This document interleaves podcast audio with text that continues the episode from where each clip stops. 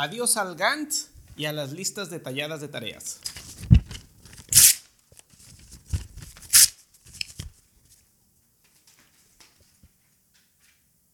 Y ahora, ¿quién va a administrar el proyecto?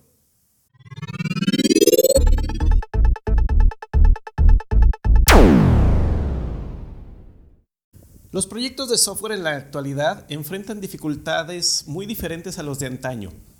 Ahora ya no podemos pensar en planes de trabajo muy largos porque si hacemos eso, el resultado es una alta insatisfacción del cliente porque cuando el producto está terminado, generalmente ya no cubre sus necesidades. Además, el desarrollo de software no se puede predecir con la precisión que se hace en otras industrias como la manufacturera donde la necesidad previa es muy bien conocida y entonces se puede establecer cuántas unidades se deben de eh, cubrir para satisfacerla. El trabajo que se hace con el intelecto no se puede administrar de la misma manera que el que se hace con las manos. Es por eso que una gestión de la que llamamos tradicional del desarrollo de software no se puede realizar con instrumentos como el Gantt o como la lista detallada eh, de tareas y el WS pues habitualmente resultan este, restrictivos del trabajo en vez de favorecerlo. De este modo, muchos equipos han prescindido de estos instrumentos.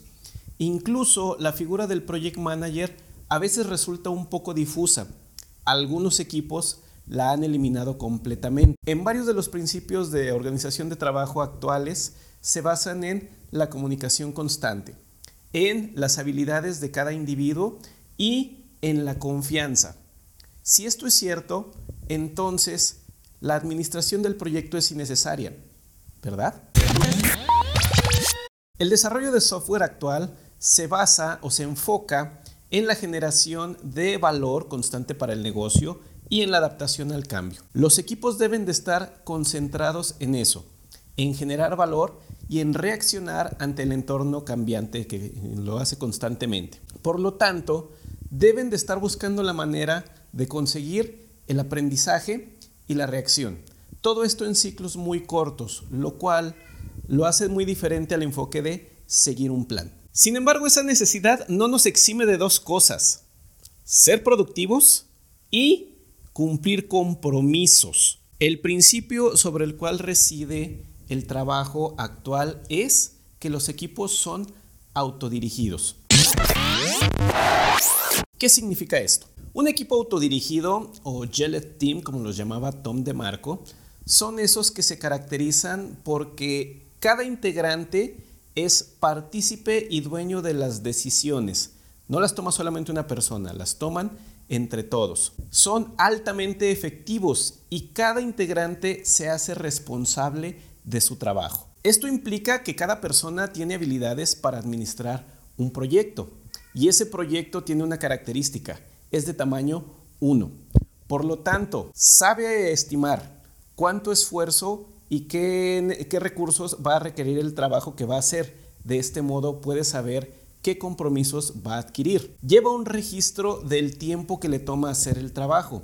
Así puede identificar cuáles son las causas de problemas que se estén encontrando y cuáles han sido sus buenas prácticas. Toma decisiones basándose en métricas y el análisis de ellas y sabe decirte con exactitud, oportunidad y a tiempo cuál es el estatus del trabajo que está haciendo. La razón por la que los equipos autodirigidos no requieren un project manager es muy simple. Cada integrante es su propio project manager.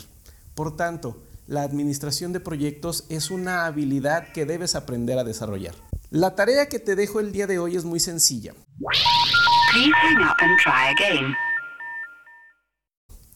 ¿Quieres saber si estás en un equipo autodirigido?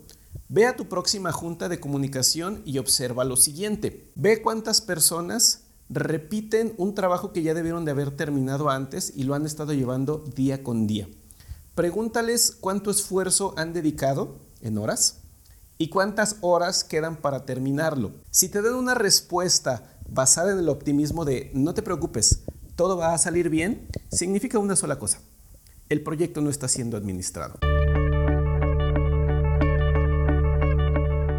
¿Quieres desarrollar estas habilidades? ¿Quieres conocer un poco más sobre esta información?